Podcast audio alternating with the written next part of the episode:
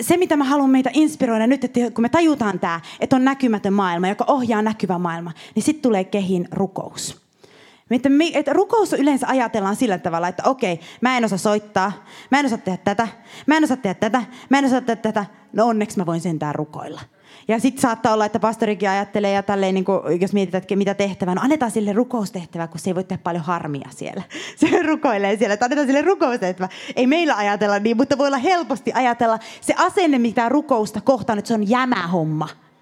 Eikö olekin tässä ajassa semmoinen asento, se on vähän niin kuin jämä homma. Että tehdään sitä sitten, jos ei mitään muuta voida tehdä, niin rukoillaan sitten. Se on niin kuin viimeinen, että kaikille, ja nyt viimeiseksi muuta keinoa ei ole kuin rukoilla. Se on niin kuin tämä asenne. Ja meillä pitää tapahtua ihan asennemuutos, koska Jumalan valtakunnassa asiat menee ihan päivästä. Jumalan valtakunnassa rukoilijat on eturintaman ihmisiä.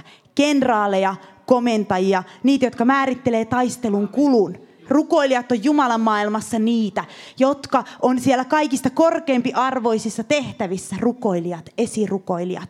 Ne on niitä, jotka seisoo siellä joukkojen edellä. Ne on niitä, jotka määrittelee sen sodan todellisen kulun. Ne on niitä, jotka hengen maailmassa kutsuu olemattomat ikään kuin ne olisivat. Ne on niitä, jotka Jumala laittaa sinne, niin kuin puhuttiin, Eskokin puhui tästä, että taivaassa on vähän erilainen arvoasteikko. Niin tällä, tällä tavalla myös, mitä me tehdään täällä maailmassa, niin esirukoilijat on siellä aivan top priority. So he on siellä top people. Ne on siellä eturintamassa. He on siellä niitä, jotka määrittelee asioita hengen maailmassa rukoustensa kautta. Ja tämä on se todellisuus, se ei ole todellakaan mikään jämä homma vaan se on homma niille, ei heikkohermosille, ei sellaisille, jotka ei halua oikeasti Jumalan valtakuntaa rakastaa, vaan se on niille, jotka oikeasti rakastaa Jumalaa. Rakastaa Jumalaa. Se ei ole sellaisille, jotka on vähän että mä teen nyt tätä ja nyt mä teen tätä, en mä tiedä huvittaako mä tätä ja mä en oikein tiedä, onko mä uskossakaan ja näin mä näin näin. Vaan se on niille, jotka todella rakastaa Jumalaa ja haluaa vaikuttaa asioihin hengen maailmassa ja maan kohdalla. Niin niille on se asema, koska Jumala, tämä on Jumalan valtakunnan todellisuus, mitä me no, monesti ei tajuta, että esirukoilijat ja rukoilijat on niitä, jotka määrää sen sodan kulun.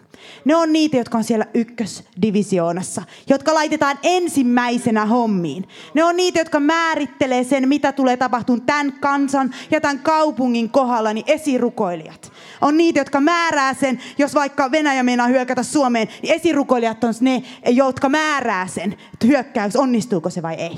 Ne on niitä, jotka menee hengen maailmasta hengen maailmaan, sinne ja alkaa sotia saatana valtoja vastaan ja määrätä, että mitä tulee tapahtumaan tulevaisuudessa tämän maan kohdalla. Esirukoilijat on niitä, jotka tekee tämän. Ja sen takia se ei ole todellakaan mikään jämä homma, eikä heikko sille, eikä sellaisille, joiden sydän on vain puoliksi Kristuksen oma. Vaan se on niille, jotka todella haluaa nähdä todellisia läpimurtoja. Ja, ja mä ainakin, niin kuin, jos Herra antaisi sen voimakkaan esirukouksen hengen ilmestyksen tästä, niin, mua aina on inspiroinut Reese Howellin tarina. Se on siinä Walesin herätyksen aikoihin. Hän tuli usko vähän ennen 1900-luvun alkua. M- mutta hän oli tämmöinen esirukoilija. Ja hän perusti rukouskeskuksen tuonne äh, Walesiin, se oli. No Englantiin kuitenkin. Ja tämä rukouskeskus oli merkittävä, ehkä tärkein esirukoille toinen maailmansota loppu. He rukoili siellä yötä päivää äh, sen äh, natsihallinnon murtumisen puolesta. He rukoili siellä, he pommitti taivasta. Se on ihan kristillisessä niin kuin, äh, tällaisessa, mikä tämä on historiaa, niin tunnistettu, että heillä oli merkittävä rooli sen koko maailmansodan loppumisen kannalta. Heidän rukouksensa yötä päivää pommitti, että Venäjä, tuo, tuo, Saksa ei tule Englantiin. Että se ei pääse sinne samasta asemaan. Niin esirukoilijat on näitä. Ja tämä on Jumalan maailman todellisuus. Ja mä haluan oikein avata vähän sitä ikkunaa sinne, että me saadaan perspektiiviä siihen, että minkä tähden me täällä rukoillaan niin paljon. Minkä takia me mennään kestävästi. Miksi me rukoillaan vuosi toisen jälkeen, miksi me rukoillaan. Ja miksi Pirjo ja Esko haluaa erityisesti nyt tällaista sotarukousta tuoda. Että me pommitaan taivasta, koska me tiedetään, että se on ainoa keino saada demonisia voimia ja valtoja alas. Niin, että alkaa näkyvään maailmaan tulla ne läpimurrot, joita me halutaan nähdä. Ei ole mitään muuta keinoa.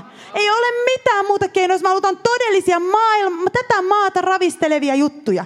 Ja se on aina lähtenyt siitä. Joku katsot, me, me, jos löydät mulle herätyksen, joka alkoi siitä, että on iso massa siellä ollut ja tanssinut ja hyppinyt ja riehunut, niin mä ihmettelen, koska mä en ole yhtä ainutta herätystä enkä läpimurtoa löytänyt kautta historia aina marttyyreistä tänne asti, kun mä oon lukenut kirkkohistoriaa ja herätyksen historiaa, jossa e, aina aina oli pieni joukko, jotka pommitti tällä äh, raamatun paikkaan vetoten, että Jumala, joka tekee kuolleet eläviksi ja kutsuu olemattomat ikään kuin ne olisivat. Ja vaikka ei toivoa ollut, niin he toivoivat ja rukoilivat. Ja menivät hengen maailmaan ja murskasivat sieltä saatanan linnoituksia, valtoja ja voimia. Ja sitten alkoi yhtäkkiä näkyvässä tulla. Ja sitten kyllä tuli isoja joukkoja. Ja sitten hyvin lyhyen ajan sisällä alkoi tulla ihmisiä paljon paljon ja läpimurto alkoi tulla. Mutta ei ole yhtä ainoa todellista läpimurtoa, joka historian kirjoille päätyi. Että siellä ei olisi ollut tällainen siellä taustalla.